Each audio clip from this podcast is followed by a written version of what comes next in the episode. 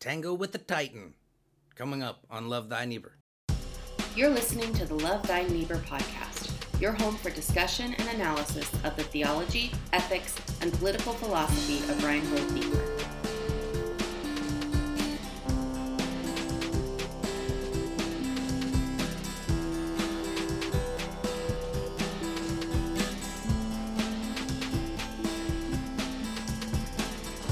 Hey, everybody, welcome to another episode of the Love Thy Neighbor podcast, the only podcast in the world that's crazy enough and daring enough to exclusively dedicate itself to the one, the only, your boy, Reinhold Niebuhr.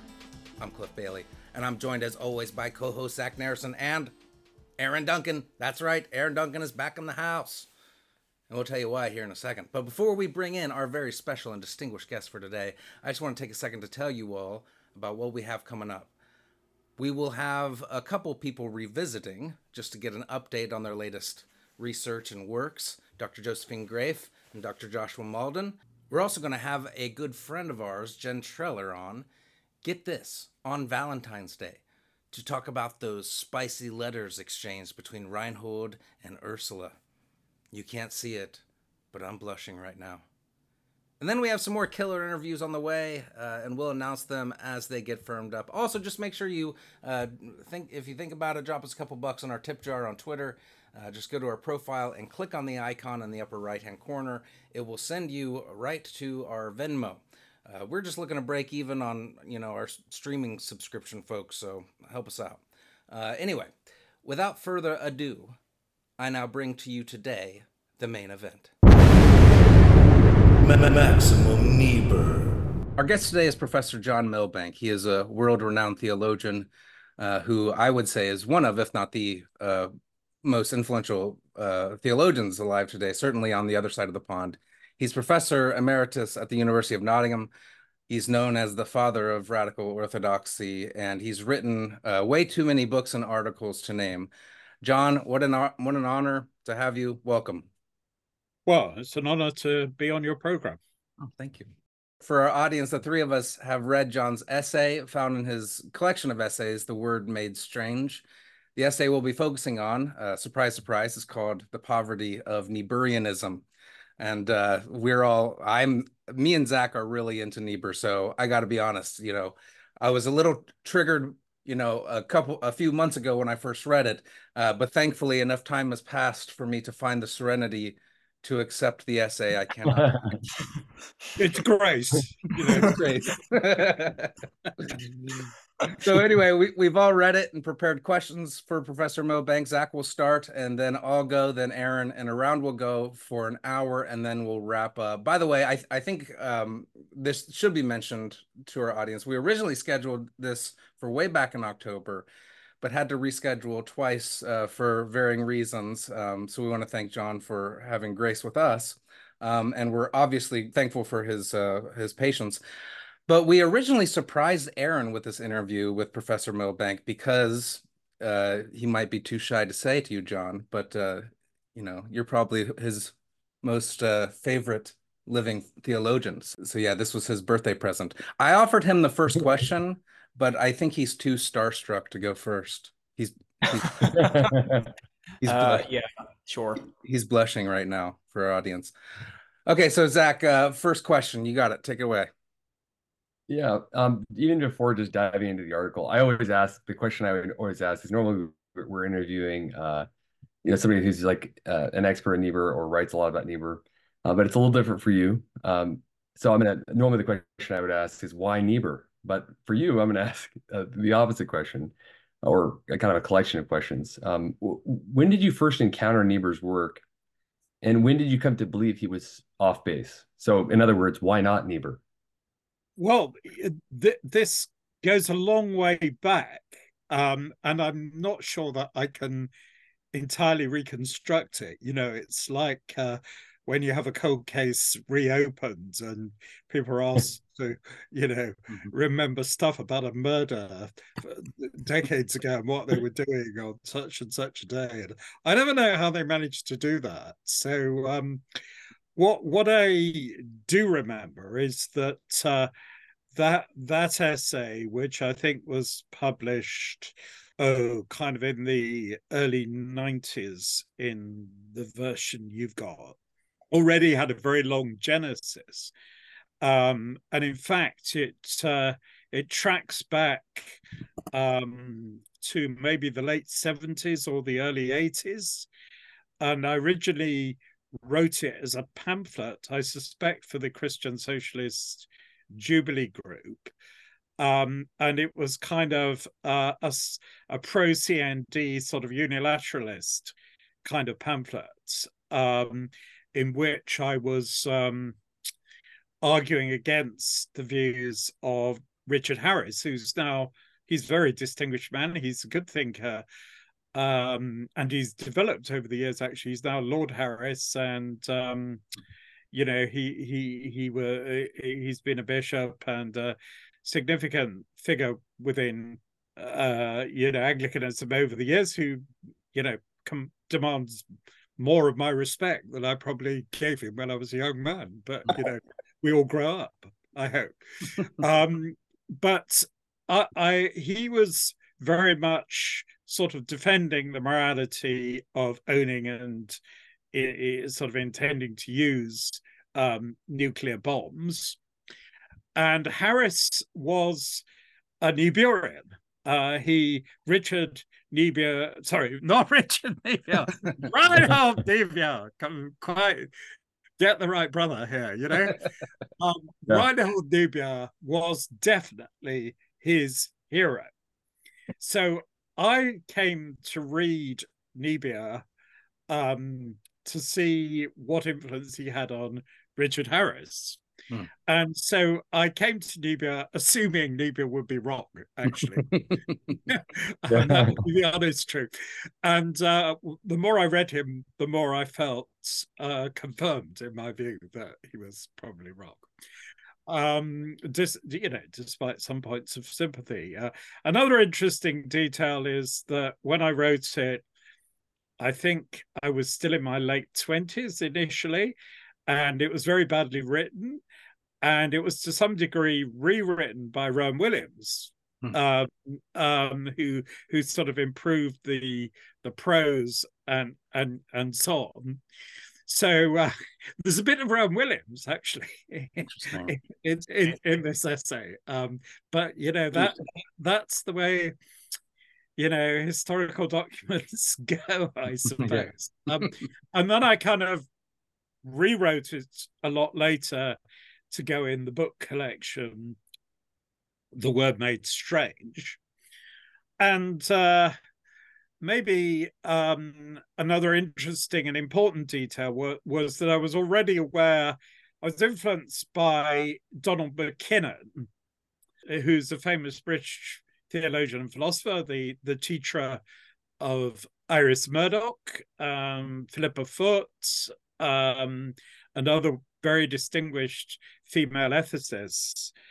Um, now, MacKinnon was in his own way a, um, a kind of realist as regards international relations, and um, he he was involved in many things. But in one dimension, he was also the teacher of Rowan Williams. But in one dimension, he was part of the so-called English School in International Relations, which I wasn't very aware of at the time, more aware of since. That involved people like Martin Wight and um, Hedley Hedley Bull. And already in this article, I allude a little bit to a difference between American realism in international relations and British mode of realism in international relations. And uh, more recently, in the book I co wrote, um, you know more mixture of authors going on here. Uh, the book I co-wrote with Adrian Pabst, "The Politics of Virtue." Um, we talk quite a little bit more about the British school or the English school version of um, realism in international relations. Hmm. Um, and again, contrasting it um, with the Niebuhrian version.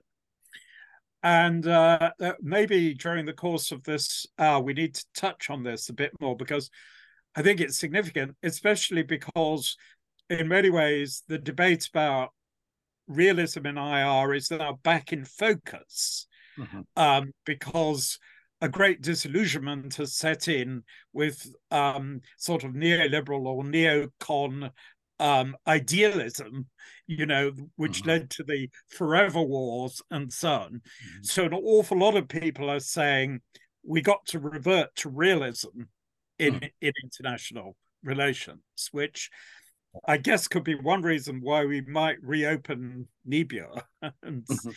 especially you know if we're if we're theologians. But the I think the issue does arise kind of what kind of realism. So the the, the original essay was was very much sort of focused on the debate about the nuclear bomb. And then when I revised it, that element got sort of somewhat more reduced, um, if you like, to to to a subplot. So so kind of that's the background of how this essay comes to exist. And of course, for me, it, it's it's quite a long time ago now, and I certainly have looked back at Niebuhr's texts since then. You know, so. Now, you make that distinction between British and American realism. Is there something particularly American about Niebuhr, where had he perhaps grown up in Britain um, I'm just trying to imagine him coming from a more uh, British background where perhaps the divide between church and state isn't so ambiguous as it is here or uh, or separated.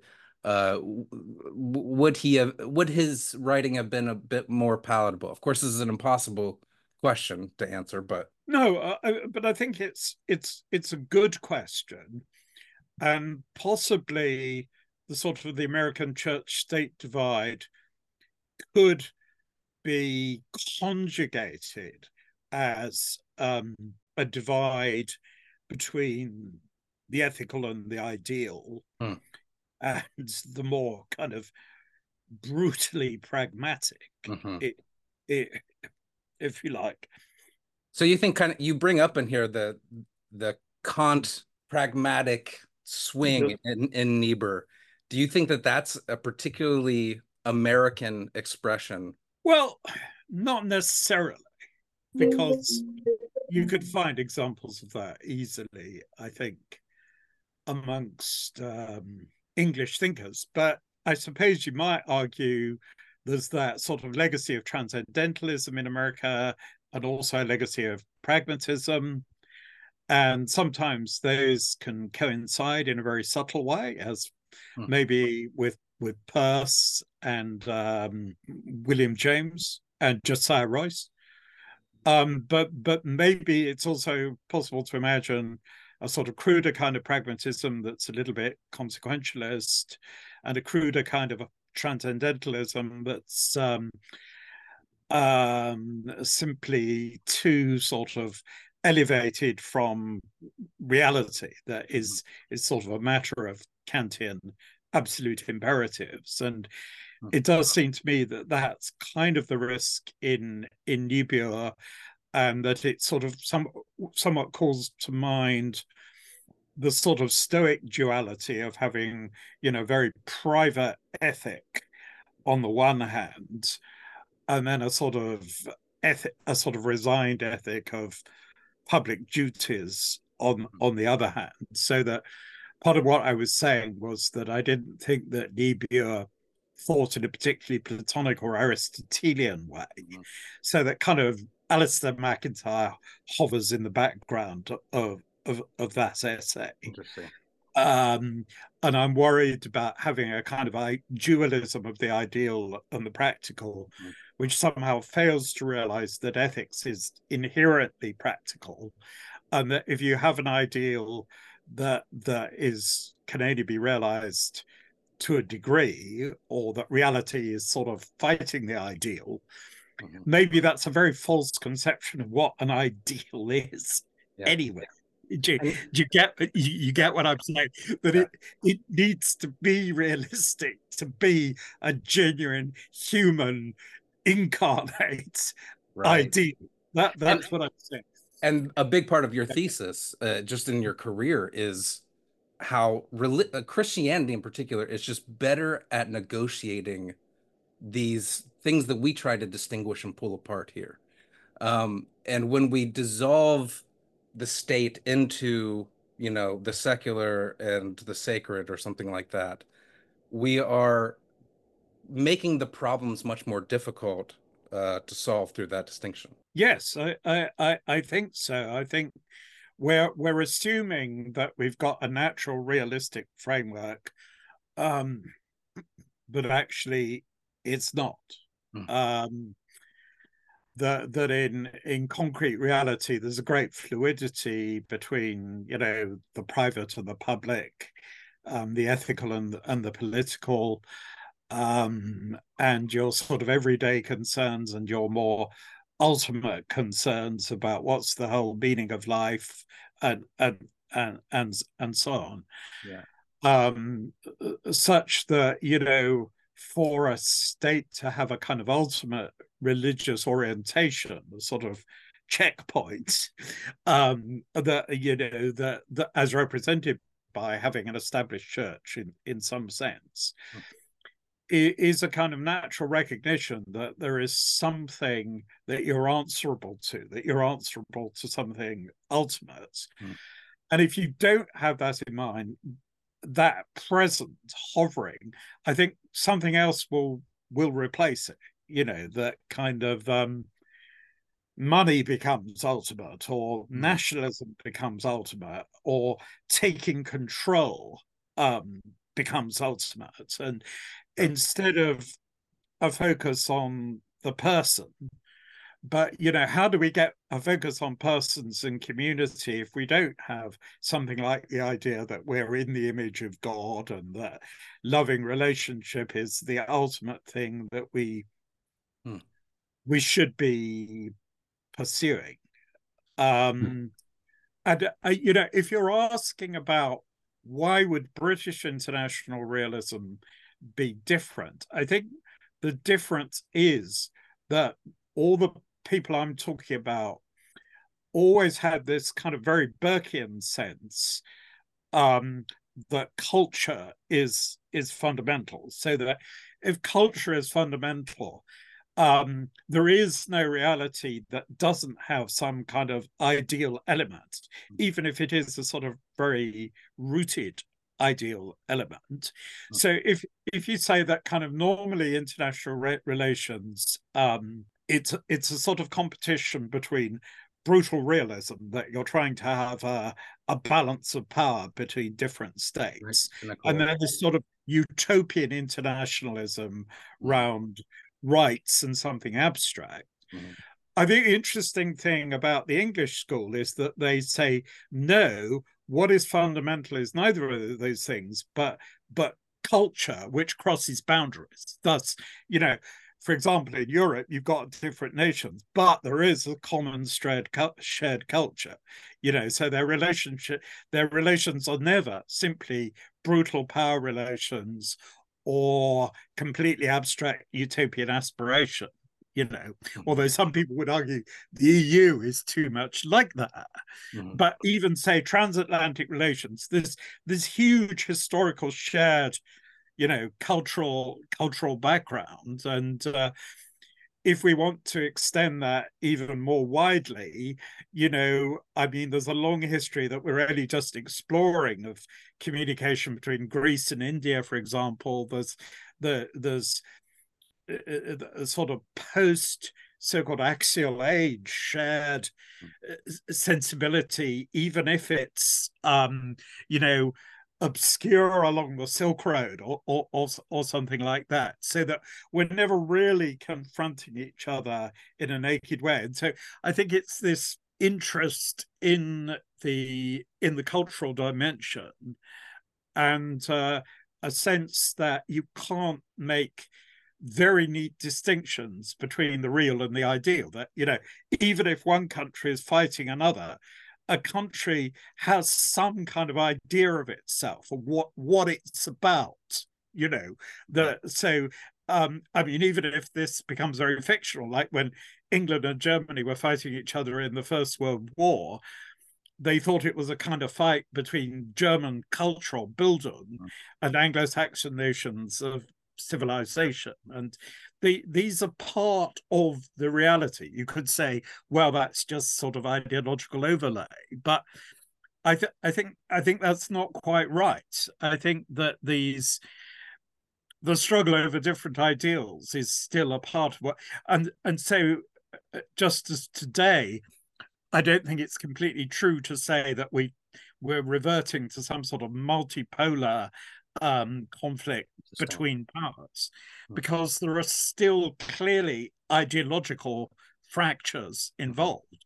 Whether we think of Russia, or we think of China, or we think of of um, politicized Islam, mm-hmm. you know, and even if we want to say, well, the West is very decadent, and maybe these other civilizations are very decadent there there is still kind of some ideal involved mm-hmm. and if if there wasn't you know if we ever get to the point where it's just the white man versus the non-white man then that kind of pure realism is a nightmare of sort of global race struggle if right. if you like right that maybe that specter does hover over us but i think you know that would be complete barbarism uh, right, well that's uh, what i was thinking like the the it gets difficult it gets tricky when you start looking at things as culture versus culture because you're necessarily going to uh, be biased toward one culture and think that your culture is it it, it, yeah.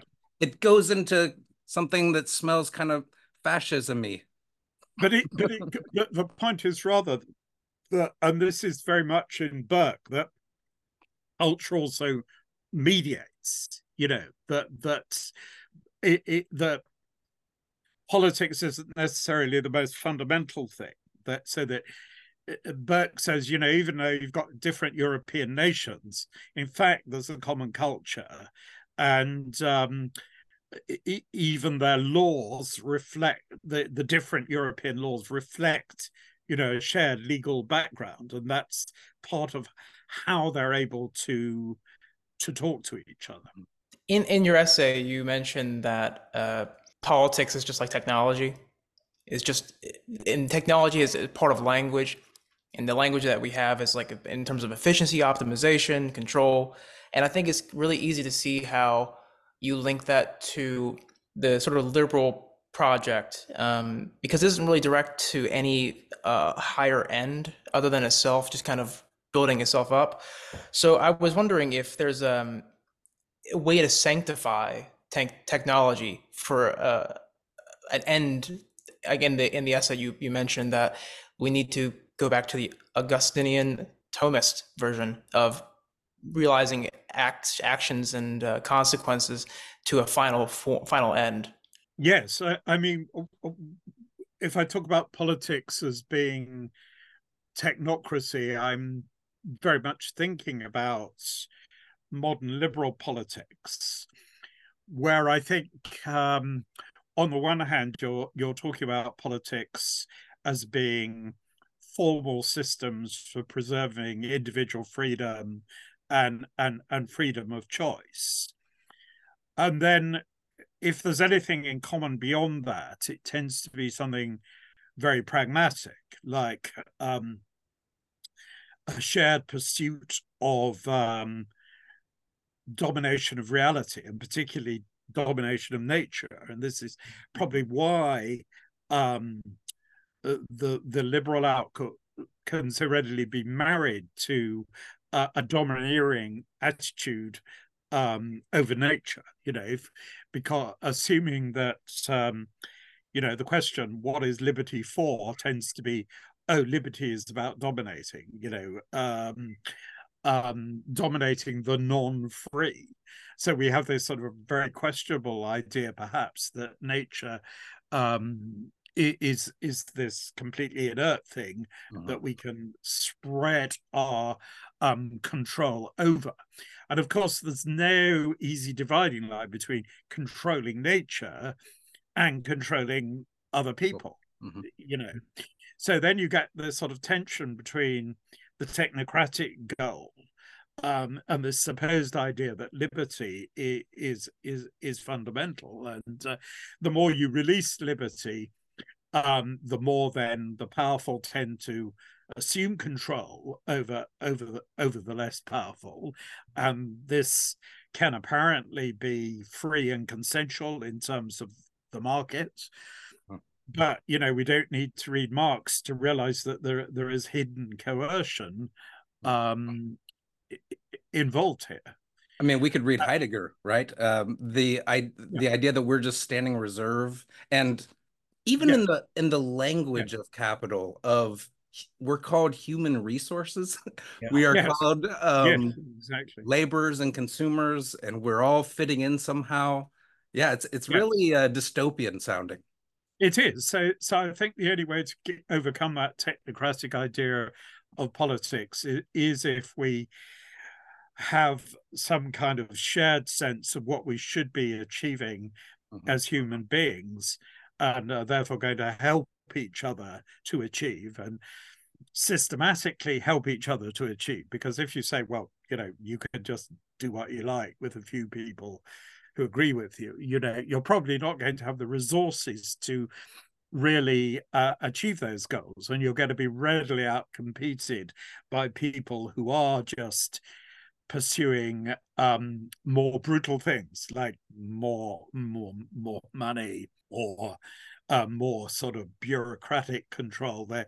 And the more we have you know an expansion of automatic technocratic procedures that the more that becomes easy to do and and the more sort of face-to-face cooperation becomes very limited. But i think the only way to have a more human politics is if we do have a public debate about what sort of things we want to prioritize, uh, what sort of things we think are genuinely fulfilling for human beings. And uh, the usual objection, if you say is, uh, if you say that, is people will say, "Well, you disagree, or you want to impose something on something else, somebody else. And I, I think there are two responses to that. I think the first is that um, it isn't fully clear what we should be achieving as human beings.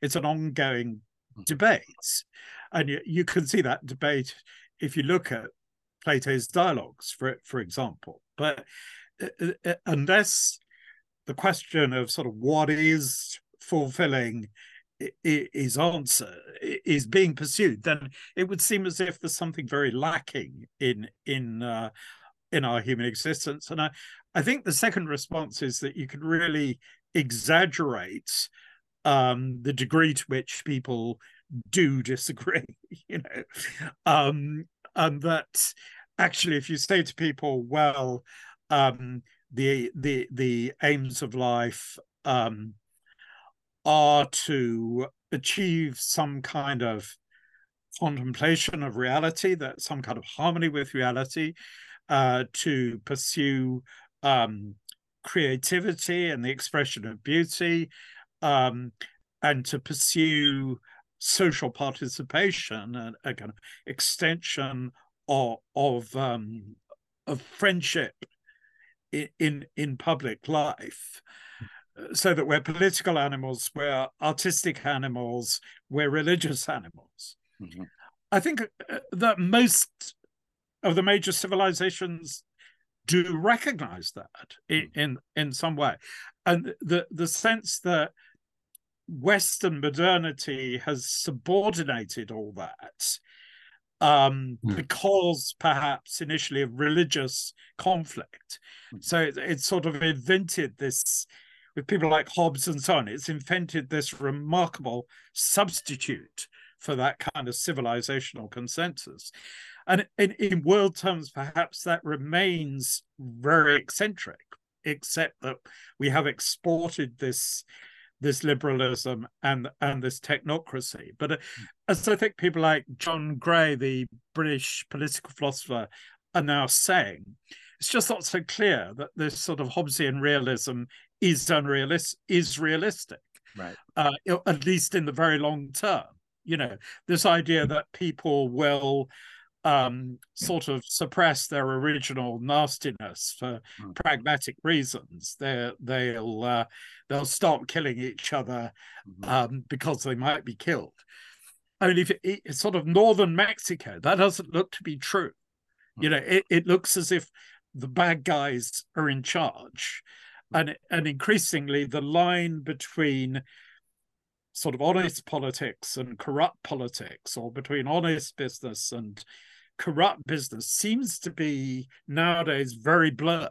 And I think it's one reason why nothing seems to work any longer. Whether mm. it's the same in the UK as in the US, you know, people feel that everything is broken, but nothing really properly works. And uh, and, and I think this is part of the reason that uh, maybe up till now we've had a very kind of embedded kind of liberalism. You know, okay, we we do believe in freedom, we do believe in democratic consensus, but that's only be possible because actually the amounts of disagreement are not that big, um, and and there are you know we belong we belong to sort of churches and thick communities and all the rest of it.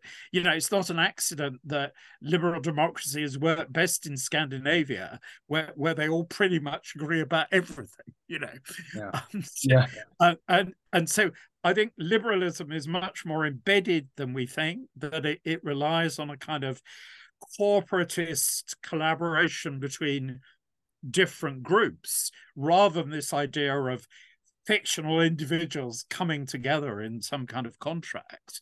And the, the nearer you artificially produce that situation, mm-hmm. the more, in fact, liberalism seems to be just collapsing. Well, I, I was going to ask. Um, I'm sorry, I'm talking so much, guys. I'm just I'm no, really, you just.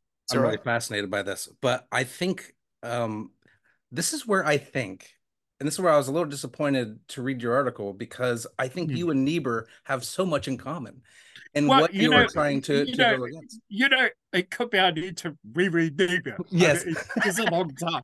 So I, I, I, I'm not sort of going to the stake on that one, but uh, you know, I think the early Niebuhr was more kind mm. of Marxist uh, and absolutely and, and, so on. It's it's just that I worry about this element of um, duality in his thinking, so that this idea that there are sort of limits to the degree to which you can do good.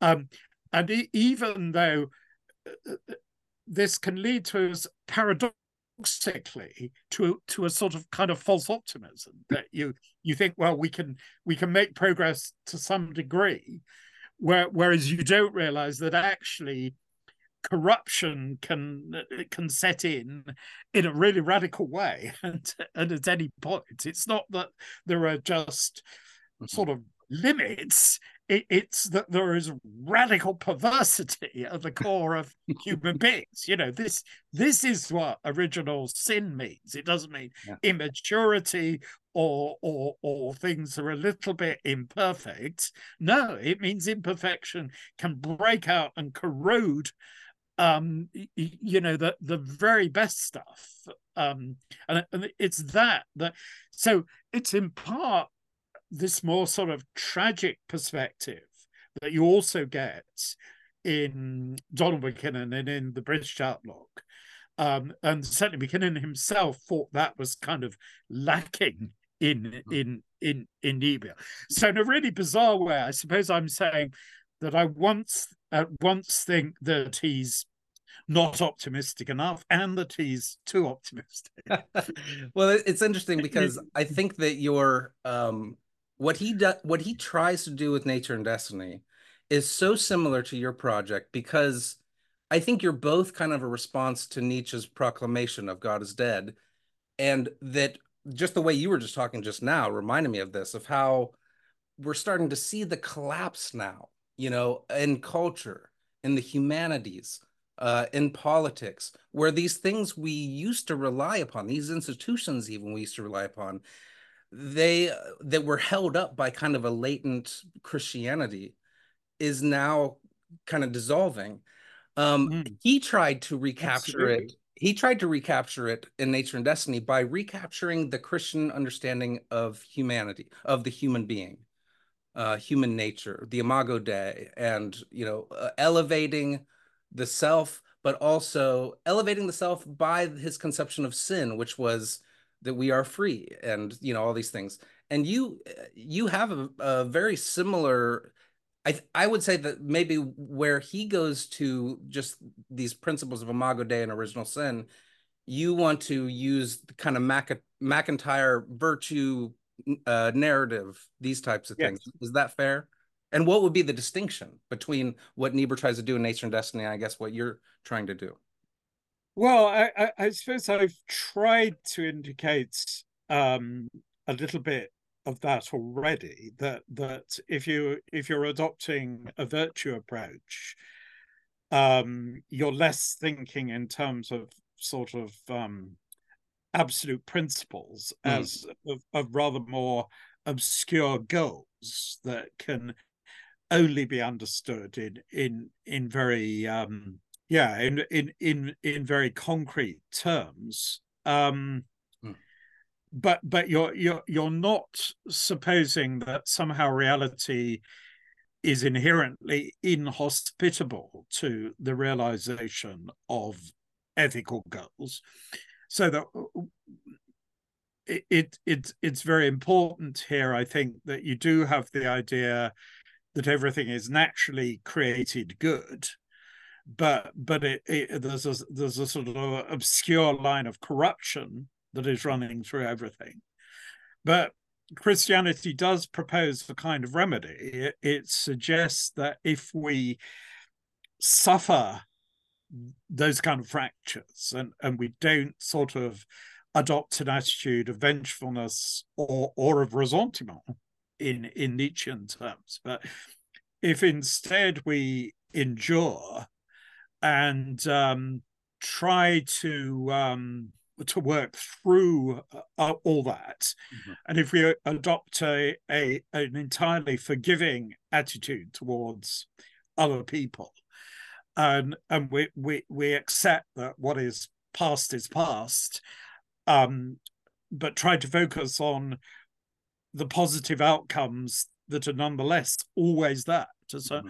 to some degree, and we, that we try to we have a permanent attitude of trying to heal reality, mm-hmm. if if you like. I, there is no in if you know like what would happen in in a, within a monastic order um that there is is no inherent limit to the possibility of that practice nor is there um a realm of the political um, that is necessarily inhospitable to that. So perhaps there's a natural tendency with most Christians, including Niebuhr, to think of ethics as, first of all, sort of private. Um, and then, you know, we can be ethical within the family and our local communities, but that becomes mm. more difficult in the political sphere. Mm. Whereas my attitude would be more like Plato and Aristotle, and I would argue the Bible and Augustine and Aquinas, that actually ethics is only ethics is subordinate to politics. It's politics that's mm-hmm. first. That that well, it, you know, if you read Aristotle's Politics, it's cl- ethics. It's clear it's only a part of his politics. In other words, that ethics is about um, the human community and it's about roles within that community. So even if you understand that ethics is now about a religious community and you call it the church or the Sangha or whatever, it's still in a certain sense political. So so that um, on this view, you can only have the ethical um, where you have some kind of social organization. If there was no social organization, I would be murdering people. Actually, that's that's my um, everybody. So, so that you know, it's only possible to be ethical within certain circumstances of, shall we say, relatively um, guaranteed peace. And um, you know, were it not the case that we that politics can be ethical, there's a sense in which, um, you know, Bergson is relevant relevant to this is two sources of morality and religion. There would be a certain sense is of my normal ethical behavior is really just military discipline. In other words, um, my normal ethical behavior is just part of British military security in the last analysis. Um, wh- whereas, you know, the ethical is is is supposed to be instead something universal. So if if an entity like Britain or the United States is a completely amoral entity, if it if it's only about power, then my argument would be um, this is a different new argument that that would expose all our morality as illusion. You know we would we would just be treating fellow americans well for the sake of american solidarity if if you like to put it that way. So that in this sense i think the stoics are right that you have to have a cosmopolitan ethics. It, you the universal ethics has to be part of a cosmopolis but it's it's only kind of christianity that was able to put that in practice in terms of a church. Now, this this doesn't mean that I'm supporting a kind of vague liberal Bill Gates type internationalism, because I think you know Augustine was completely right to talk about the Ordo Amoris. In other words, we only learn to be ethical by loving our family and our neighbor and it's sort of a series if you like of expanding circles mm-hmm. but i think if there's no sort of onlook towards an ultimate um, circle, you know, the the kingdom of God. Um, it, you know, there's always the worry then that my love for my mother um, is is really a mode of hatred for the mothers of other people, and right. and somehow you know that can't be right, or a mm. lack of respect of your love for your mother. Um, that can't possibly be right. So it, in that sense, this it does seem to be that this ultimate political integration. And you know, I can't love everybody equally, but I can be part of a community like the church that where I know that other people are trying to love people next to them, and it's all somehow joined up. And I think that I, this connects. with the fact that you know very primitive people do have a law of hospitality you know, that this is characteristic of all primitive people. They don't just love their own tribe. They also have a sense that if a stranger arrives, he's kind of like a god. He's like an angel. Hmm. Um, and you know, you may be entertaining an angel unawares, as it says. And so there isn't this kind of strong line between the very local and the very international. A lot of our battles today are about between sort of liberals who are, as uh, British theorists has put it, you know, citizens of nowhere, and then kind of somewhere people. And we we need probably as Christians or religious people to sort of bridge that divide. Um, and and think in a more you know consistently relational way. But I do think that if you think in a more Aristotelian way, that you can't really separate ethics from politics, then you don't enter into this anything like this sort of somewhat Machiavellian real so-called realism um, about about about about politics. You you you certainly have the sense that it's it's tougher to reach peace uh, at the international level. But if if you really can't do it at all, somehow even our private morality is compromised. And I think you see a huge illustration of the truth of what I'm saying in the the recent Gaza war, which immediately led to even within families people violently disagreeing with each other. In hmm. other words, if there is no peace between Israel and Palestine, in an age of mass media, this kind of tears the whole world apart. You know, mm-hmm. that you've got people sort of disgracefully pitting the sufferings of some children against the sufferings of other children. Yeah. Uh, That's you know, Yeah. So I, I have a question that kind of I think builds on this a little bit. In the section in the art in the article, you, know, you read about the the limits to ethical possibilities. You talk about Niebuhr's how he constrains potential for ethical decision making. Um, and one of the things you say in there that we're, we're seem to be saying, and I, from a pastoral perspective, and from even a personal perspective, as I read Niebuhr, I find him to be very transformative to my Christian ethics. Um, but it seems like you believe Niebuhr misses out on the transformative potential of Christian ethics. Could you explain how this might show up in like a local parish or like in the everyday lives of Christians? I think you've kind of elaborated a little bit of that, but I would could you expand on that a little bit? Yes, that's an interesting, if perhaps rather difficult um, sort of question. I mean, I think Niebuhr tends to say, well, there, there are limits to your realization of your ethical ideal because there are things like limits to um, human imagination. Whereas I would tend to say that a, a, a, a, sort of ethical aspiration and imagination coincide, um, just as um, all our deeds are in language, and it's you can't separate what's ethically possible from the the range of our linguistic expression and the possibility of sympathy um, that occurs through language. And ethical nuances of response are, are linked also to our use of language and our imaginative empathy mm. if you like so even even if one's saying um, that there are limits to our imagination i think that would also be a limit to our ethics it's not that we have a sort of absolute ethics. Again,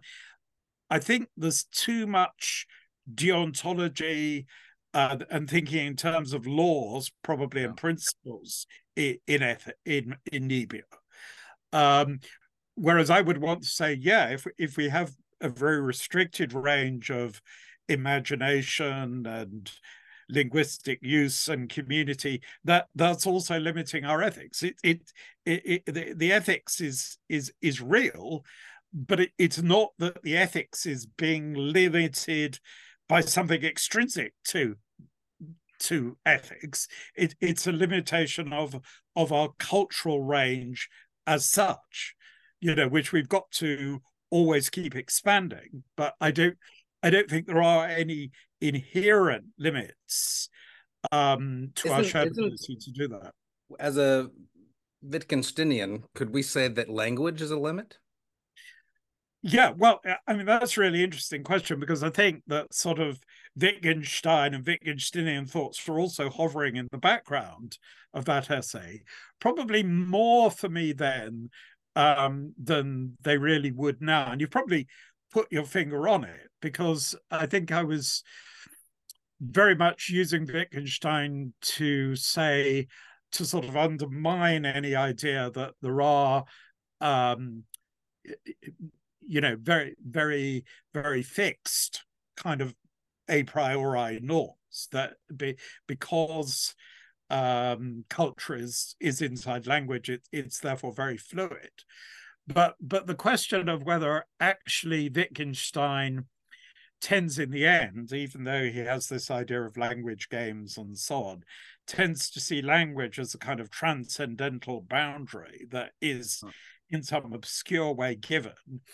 Thus, it, it, it sort of um, it, it means that the boundaries of operation are, as it were, grammatical rather than metaphysical, any kind of metaphysical speculation. And that metaphysical speculation is for him in the end because you're you're not clearly seeing you're sort of misusing language um, whereas my argument would be on the contrary that language is inherently speculative hmm. that, um, so i would argue that a more radical linguistic turn um, is is to see that yeah that language has to speculate. It's not a kind of it's not it's not it's in no sort of given transcendental bound um what what whatsoever. So, so for me wittgenstein if you take a more radical linguistic turn like something like vico or hamann or and so on then then you open the way back into metaphysics and so so that human language which, sort, of, sort of and human symbolism in general um, is from the very outset a kind of shared metaphysics. This is why mm. myth is so important. That it's it's a reading of of reality, mm. and all our moves within language um, are in sort of interpretations of our shared construal of language uh, and and and so forth. So I, think that view is already sort of hovering in the background there, but it would be sort of both with and ultimately against Wittgenstein, okay. if, yeah, I, if I could put it that way. It's so it's more that I want to kind of build a kind of constructivism into the context of very traditional metaphysics, uh, sort of met, metaphysics as an account of our participation in absolute reality, but it's it's a dynamic participation that that both nature and human culture is sort of self-creating, participating in a creator God and in a relational sort of self-causing Trinitarian God, if hmm. if if you like.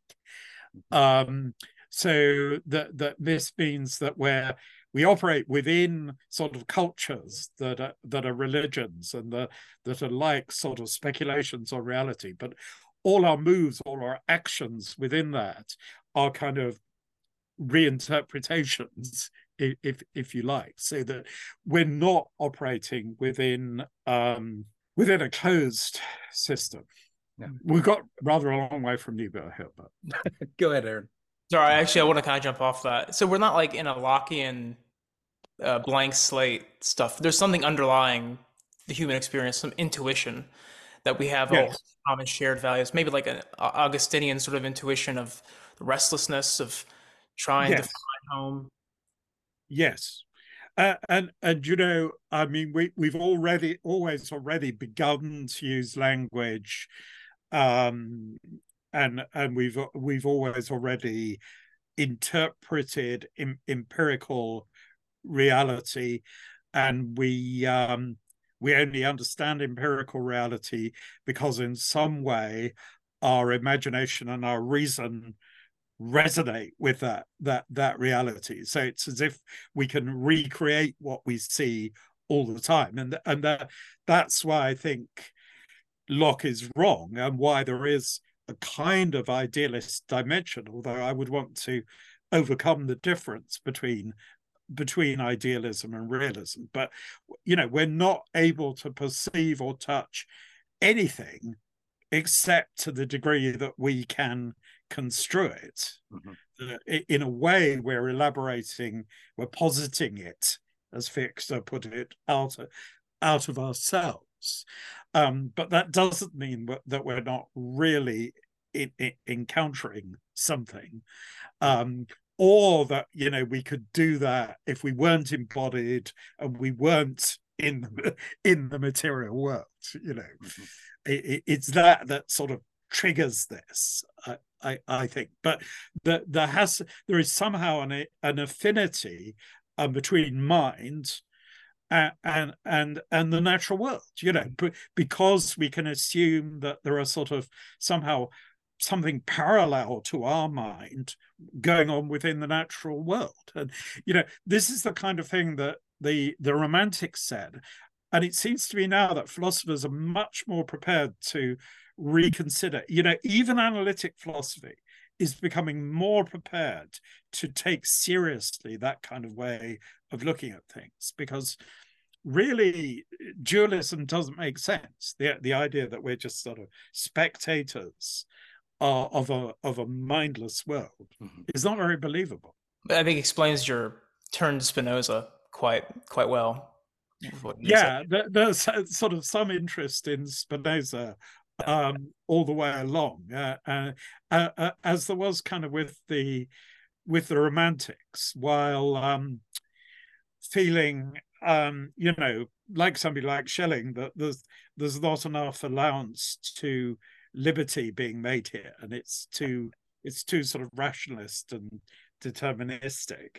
Well, I would just say I think you know one of the, the last things I'll say is if you know if we kind of get rid of the Lockean notion of blank slate, I think you know if you have that kind of ideal, you can elaborate and construct out of that that you know there are things beyond an individual and a community like some idea of liberty fraternity equality that we have to have to impose on like the sense sense data we're all receiving at, at any point to help us yeah. bind together but if there is that sort of shared intuition of something mm-hmm. um, either being in god um, you know uh, charity grace love there is that sort of already innate inbuilt sort of tendency to bind together. Uh, you know uh, what what's been um, d- d- disassembled through sin uh, of some sort. No, uh, uh, definitely, um, and therefore this binding together can include our relationship to nature as as as well as to other people because the, there's some kind of um, natural resonance going on. Um and and i i do think that we we need to restore our um belonging to the cosmos. And it, it it's it's a question of how you do that with without sort of losing the sense of personal liberty. But perhaps we do that by by realizing there's a kind of continuum that that um there are spontaneities out there in nature and that uh, there's a beginning of individuality and self-expression um, at every level of uh, of nature sort of rising to the animal and um, and then and and then to the human. So that you much more have the sense that that human beings are consummating something that's already there in nature and that they're kind of bearing responsibility for that and for bringing it to fulfillment and and and helping everything to bring itself to fulfillment. And you know um, and we're starting to to see that you know when st paul talks about christ being all in all that he is concerned um with the with this with this cosmic dimension uh, i think. And uh, you know okay we had the sort of religious axial age where we're concerned with the individual and and salvation and the sense if you like from escaping from um something unsatisfactory and and yet you know the cosmic was never altogether left behind. And it's not left behind in with jesus who who's talking about his relationship to the the rural countryside the whole time with st paul. Who talks about the cosmos with with the book of revelation that seems to return to a concern with the stars and all these cosmic symbols. Uh, and the sense that even apocalypse is about the renewal of the cosmos ultimately and you know it's it's it's transformation. Something i worry um, about john is yeah. something i worry about when i when i'm reading you is and you say like it's it, we can't lose the self though or we can't lose the individual. Um i'm worried in your epistemology about complete modal collapse of everything meaning the same thing. Um, I don't know if that makes sense, but uh, I get the same kind of impression with Spinoza of, yeah, we come up with distinctions here, but you're quick to even point out that, you know, from a God perspective, these distinctions aren't really distinctions and they're just language we use to understand. But I, like Niebuhr will use dialectics of, you know, extremes we can't go to and then try to you know pave a way in between the extremes and i don't see that kind of same dialectic in you i see something that you're afraid of doing and that's the dualism part Um, but what is keeping your thought from becoming the complete absorption of nature, uh, of humanity and nature and all that? Well, I yeah, I mean, I, I, I think that's a really good question. Um, and it, it, in a way, it, it invites the question of what is really the relationship of monotheism to monism. Um, yeah, you know, if there's a one and simple God, to to what extent that does he allow individual reality? Um, but it, it it seems to me that if that created reality has to mean that there is some kind of value in the finite and the different in itself and even in its if you like its its scarcity. It's almost as if um if you have a sort of total infinite plenitude it lacks limitations so that somehow that has to be brought about because it has a value in itself and uh, and our, our idea of god in some fashion has to accommodate the idea that he's not only one but also all. And, and you know uh, therefore our idea of the unity of god is beyond the mere contrast of the one with the many. So if you're saying that i sound to be valuing unity too much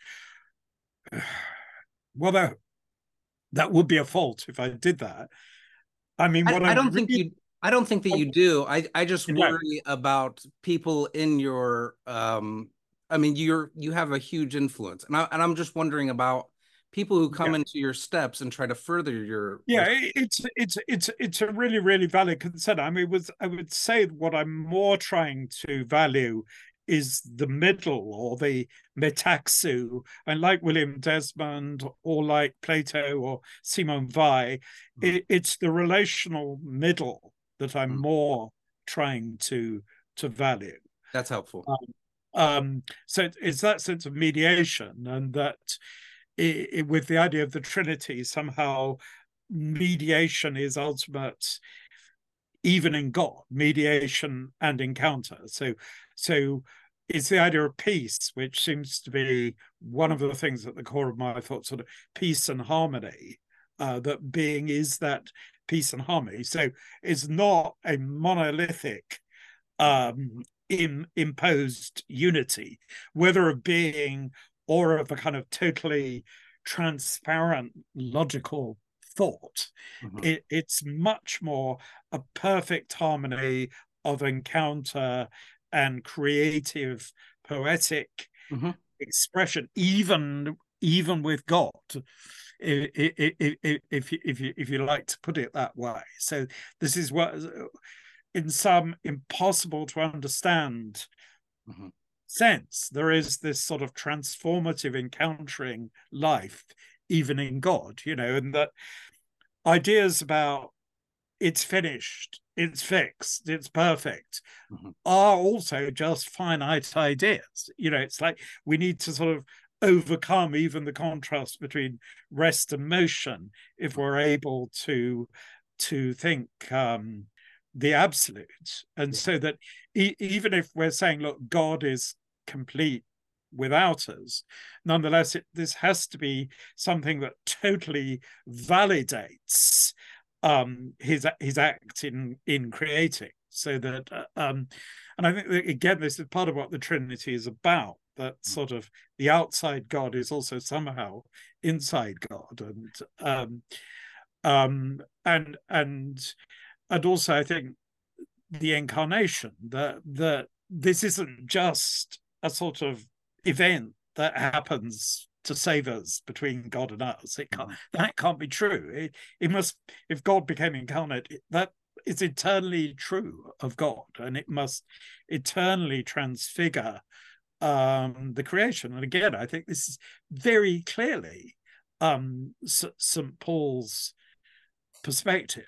You know, so I think neither the Trinity nor Christology would allow us to think in only monistic terms. You know, yeah, that's interesting. Uh, um, Zach. Yeah, um, I should a.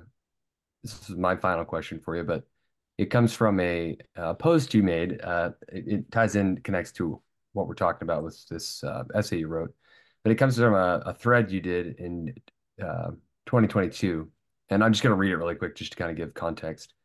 Uh, you said the idea of a third way, liberal international order, is a fantasy. The truth is that the U.S. is a dishonest, dominant imperial power it does not keep global order through consent, but by imposition of capitalism, and where this is refused, by armed force. By comparison, the, the older, more honest European empires, for all their terrible faults and oppressions, tried to offer positive political and cultural benefits and truly to interact with other countries and civilizations. American power is more naked, although it is more disguised. What does a more honest empire look like? How does a nation achieve a more honest empire? Well, I'm not recommending we repeat that now. I'm just suggesting that um, when you had sort of more political empire, um, although in many ways it, it, it was very evil, um, it, it wasn't without benefit in the sense that it did involve an actual face to face, and you weren't simply trying. Even if there was there's an element of economic exploitation involved, inevitably, if you think of this other country as somehow part of you now, you're also trying to positively benefit it. And there is a sort of real cultural exchange uh, going on. So what what worries me, I think, about the sort of the the post-colonial um, situation is that we've got more disguised but more brutal forms of corruption that you're you're simply trying seeing so many southern countries as the sources of economic resources and quite often we're very ca- happy to keep sort of rather corrupt local leaders in in power because they're receiving lots of benefits from us, um, and so they're you know they're happy about that, um, and and therefore. It, it, um, you know when when you go to these countries they they will often not say what kind of liberal leftists say in universities they'll often they'll often say things like, "Actually, we kind of rather regret the times when the British and the French were here because they weren't as corrupt as our local re- leaders, uh, and we've got one tribe dominating the other tribe, uh, uh, and and and so on." This is particularly true, I think, of, of, of Africans, but this isn't reported somehow in the British press. I'm going on my direct experience, direct experience of other people who get who go to these countries, and I, I do think that it it it's sort of difficult in a way for America to operate an empire because you're founded by rebelling against an empire, but yeah. being you know your own republic. But I think, as you know, other people have said, the trouble is sometimes when a republic expands it, it it's very much trying to um, pull other people entirely within its own norms. You know, it doesn't have the sense that well, we are a, a, a sort of older empires, both in Europe and European overseas empires were in a way much more plural. They had sort of many languages, many cultures, many religions, and they sort of allowed for that. But there's a sense in which America um, because it is basically a sort of inward looking republic, can only expand as as America. Or or, or uh, uh, um, or you know it, it's only trying to have economic influence, which is sort of shorn away, held apart from any kind of political or caring concern and then even even that kind of economic expansion tends to bring um, a cultural dominance in its in its wake. So there's a sense to which you know because America sort of a reluctant imperial power. It hasn't always been a very good imperial power. It, it, it's not it's not not kind of normal um, for it, and and I think you know one aspect of the problem of sort of trying to make everywhere a liberal democracy is is that one fails to see well you know there may be ways of being a decent society under the rule of law um, that are more hierarchical than we might be happy with but aren't necessarily totally horrible. So you you tend to get this sort of duality of well either it's got to be a liberal democracy or we're just going to have sort of brutal realism you know?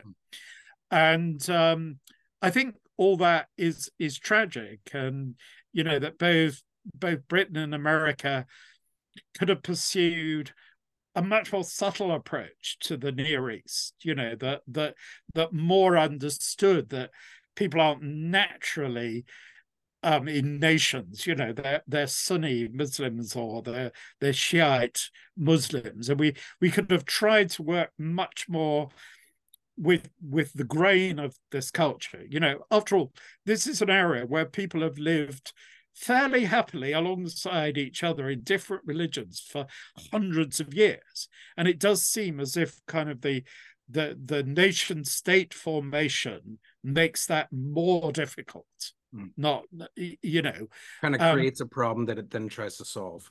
Yeah. yes and uh, and couldn't we have sort of more talked with the people in those areas um offering aid that would help them towards more naturally indigenous solutions you know rather than this alternative of oh we're in there fighting horrible wars we're not going to win and the other one is well you know we'll just with with withdraw totally Mhm. um, which is actually turning out not to be realistic. We keep on right now, we're being dragged back in again, you know.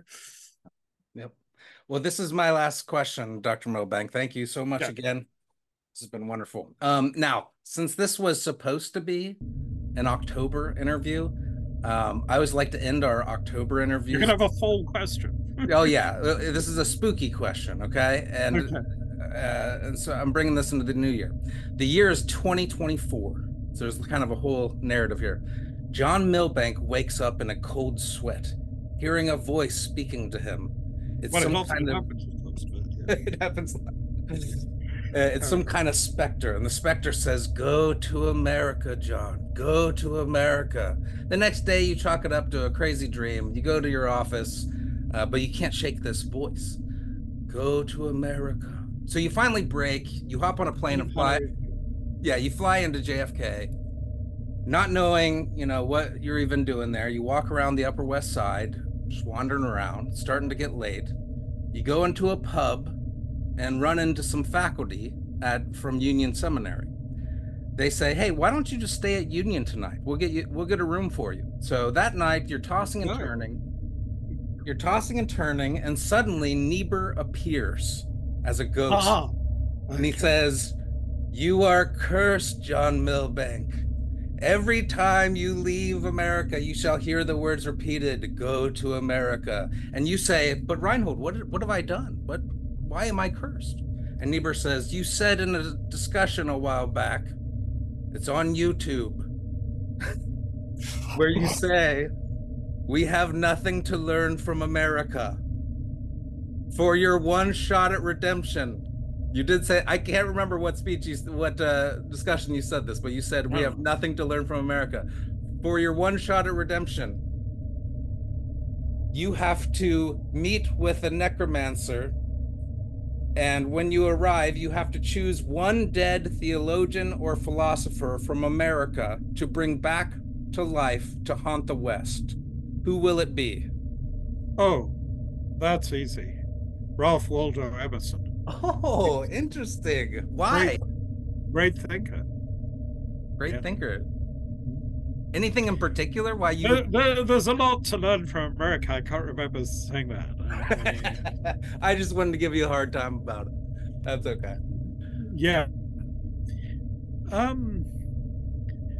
Well, I, I I think he sort of transcends that contrast between between idealism and realism.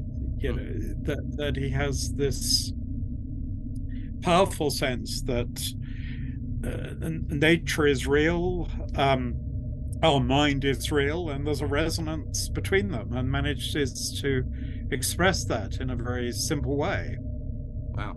So we need we need uh, Ralph Waldo Emerson back with us. Yeah, he's not perfect on topics of history and society, but um, we got something to learn. Uh, un- uh, undoubtedly, an American mutation of romanticism who remains, I, I think, yeah, very important for us. Yeah. His sense of nature is very powerful. John Milbank, thank you so much again for taking the time. It was a great pleasure, and honestly, it was it was a great honor.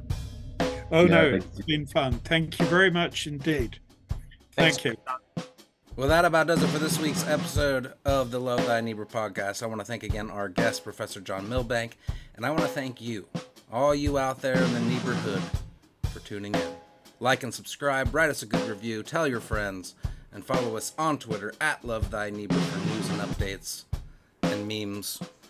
Drop us a tip if you're enjoying it. Until next time, take care, everybody, and stay safe out there.